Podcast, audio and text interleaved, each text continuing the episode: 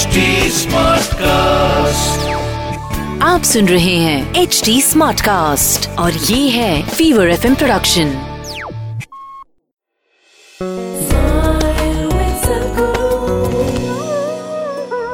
The reason why men are behaving the way they are behaving when they see a young girl on the street or whatever is there are many things to this.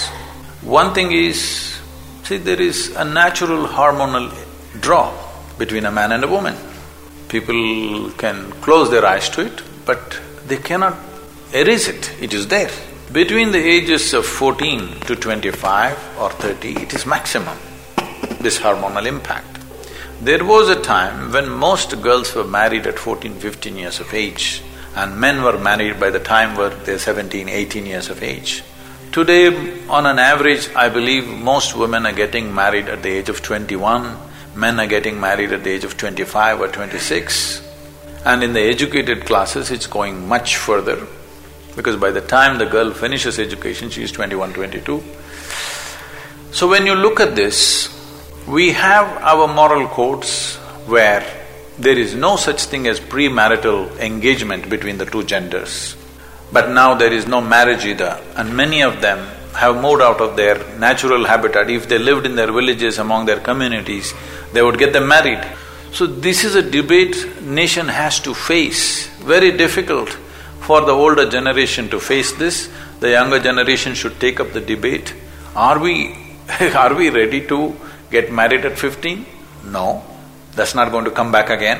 Are we ready for premarital engagement between the genders? We must really debate this. Otherwise, you are living in an unnatural condition. You have young men and women loaded with hormones and you expect them to all behave like saints and sages. It's not going to work. It's time we face this in the country, we are in a… we are a society in transition.